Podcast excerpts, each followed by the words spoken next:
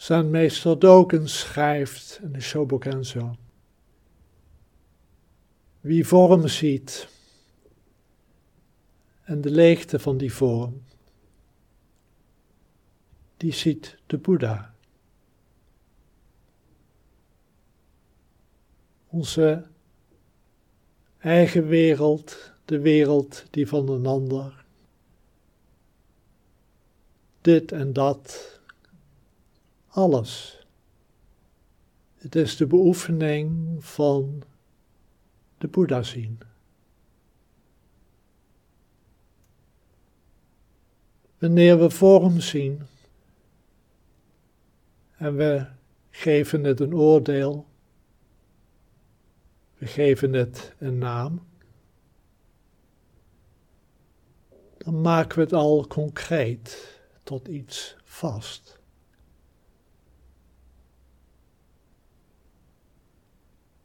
We zien dan de vorm, maar niet de Boeddha.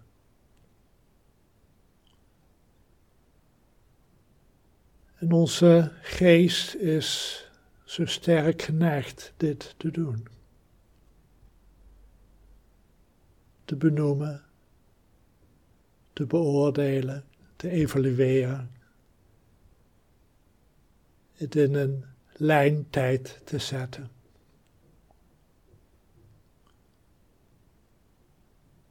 Soms kunnen we een vernisje over alles gooien. Vorm zien is de Boeddha zien oké.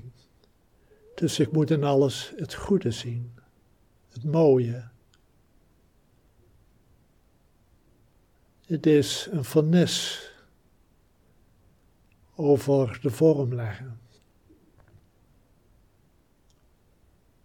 Het is niet echt.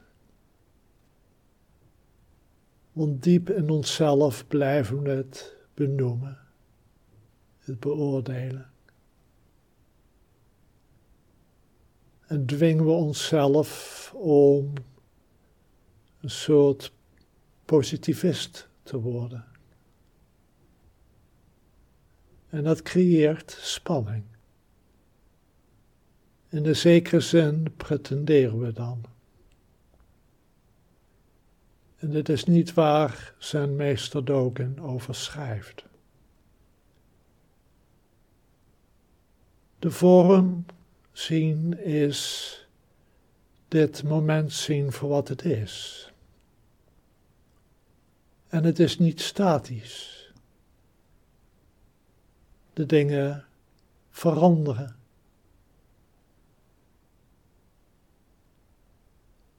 Ze veranderen continu, soms merkbaar, soms wat minder merkbaar. Maar als het wat minder merkbaar is, is het slechts een kwestie van tijd. Ik zie het nu niet, maar wel over een periode van tijd. Dus niets, ook al lijkt het concreet, staat vast. Dat geldt voor alle vormen, maar ook voor alle mentale vormen. Voor de blijdschap, het verdriet. Voor de angst, voor de vreugde, voor de moed. Voor al je gedachten. De vormen zien en hun leegte tussen veranderlijke, stromende kwaliteit is de Boeddha zien. Dus wat je nu ziet, is de Boeddha. Het is goed om daarmee te zitten.